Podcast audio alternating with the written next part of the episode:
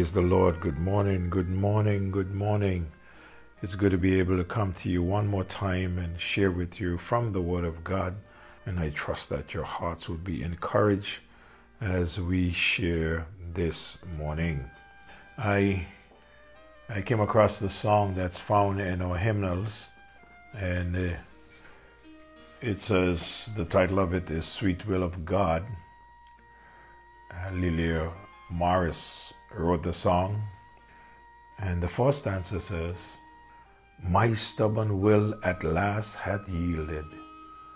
I would be thine and thine alone. And this is the prayer my lips are bringing Lord, let in me thy will be done. Sweet will of God, still fold me closer till I am wholly lost in thee.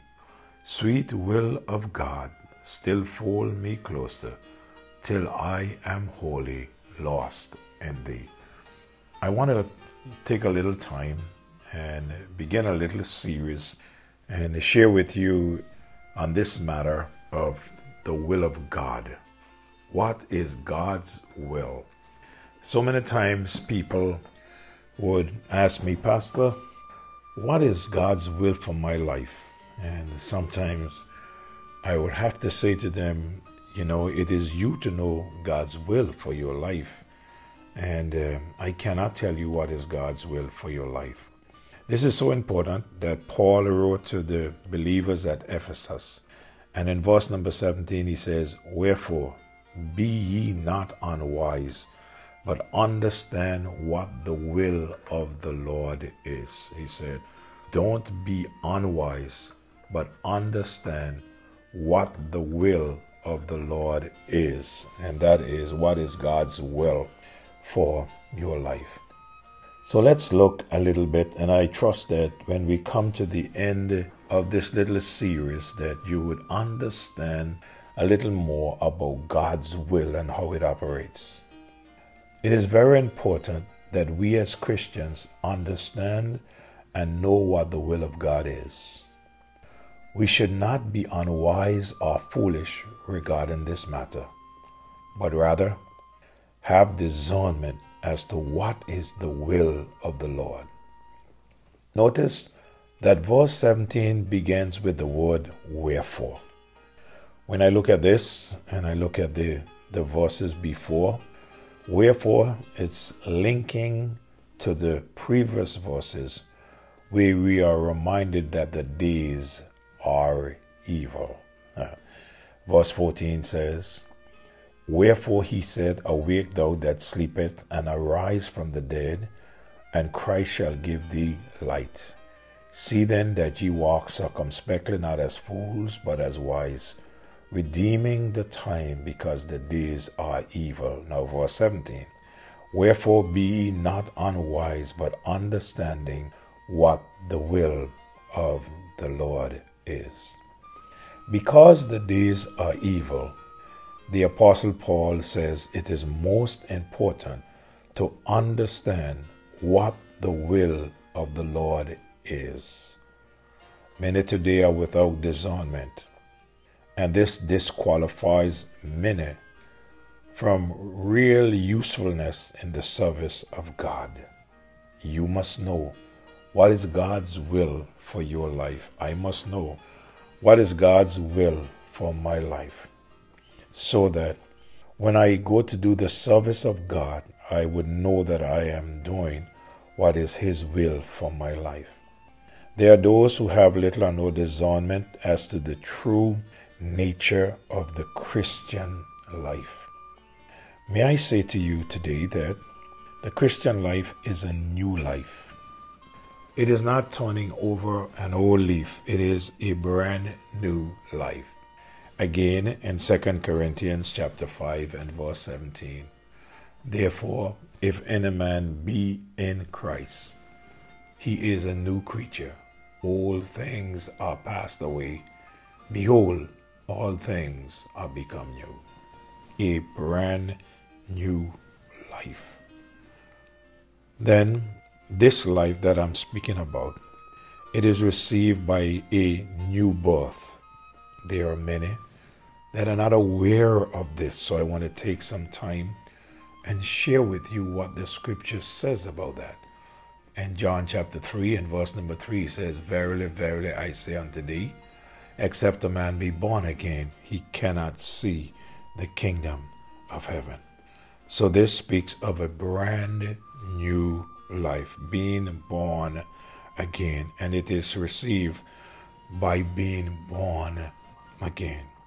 When I think of the, the Christian life, I think of it as experience upon receiving the Lord Jesus Christ as Savior. He wrote in John chapter 1, verse 11 to 13, He came unto his own, and his own received him not. But as many as received him, to them gave he power to become the sons of God, even to them which believe on his name. The scripture goes on to say, which were not born of blood, nor of flesh, nor of the will of man, but of God. It is experience upon receiving the Lord Jesus Christ as Savior. There are those who have no discernment and have not even stopped and paid attention to the provision that God made in Christ Jesus for this victorious Christian living and the secret of the abundant life. Yes, God made it possible that each and every one of us, as born again believers, can be victorious and live the abundant life. John chapter 10, verse 10 the thief cometh not but for to kill and to destroy. I am come that ye might have a life, watch this, and that they might have it more abundantly. What a life that he wants us to have. Yes, the abundant life. This life speaks of the fruitfulness in his service. In John 15, verse 5, I am the vine, ye are the branches. He that abideth in me, and I in him, the same bringeth forth much fruit, for without me you can do nothing. Yes, if you see a branch abide in the tree, the branch, the tree is alive and the branch is alive. And he says, if you abide in me, you can bring forth much fruit. Then we can look at the deliverance from bondage, sin, and self in the book of Romans, the sixth chapter, and verse 11, the Bible says, Likewise reckon ye also yourselves to be dead indeed unto sin, but alive unto God through Jesus Christ our Lord. Again, in Romans chapter 7, verse 24 and verse 25, the Bible says, O wretched man that I am, who shall deliver me from the body of this death? He says, I thank my God, through Jesus Christ our Lord. So then, with the mind, I myself serve the law of God, but with the flesh, the law of sin. What a mighty God that we serve. Wow, what a great God He is. The life of triumphant holiness is the life that He wants us to live. 2 Corinthians chapter 2 verse 14 Now thanks be unto God which always causeth us to triumph in Christ and make it manifest the Savior of this knowledge by us in every place.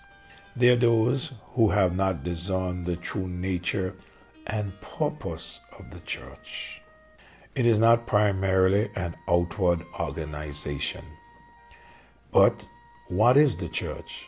It is an invisible living organism consisting of every true believer, and that the church in the world is the medium through which God is accomplishing his saving purposes in this dispensation.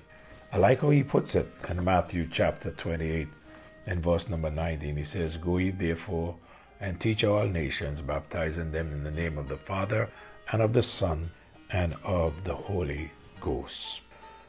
And then in Acts chapter 2, verse 47, he says, Praising God and having favor with all people. And the Lord added to the church such as should be saved. I have noticed over the years that there are those who have no discernment that God's purpose in this dispensation is forming and completing His church. Forming and completing His church. Again, in the book of Acts and in verse number 15, Simeon had declared how God at first did visit the Gentiles to take out of them a people for His name. We are going to stop there for this morning, and tomorrow morning, God's Spare Life, we will pick up again and share with you on this matter of God's will for the life of the believer. Stay with us. Join us tomorrow morning, God's Spare Life, where we can hear more about this. Father, we thank you, we praise you, we lift up your name, and we adore you for who you are, for all that you have done and you are doing in our lives. We ask that you will continue to use us so that you will be honored, you will be glorified, dear God. And as I share these devotions with your people morning after morning, especially in regards to the will of God for our lives, Lord, may this be understood even as I share in the introduction today as I get into the real study of the Word, may each one understand what is their gift, or uh, gifts in which you have given, and the purpose in which that you have given them, that they may be used for your honor and for your glory. Give us all a good day today. We love you and praise you in Jesus' name. Amen. May God bless you. Have a great day in the Lord.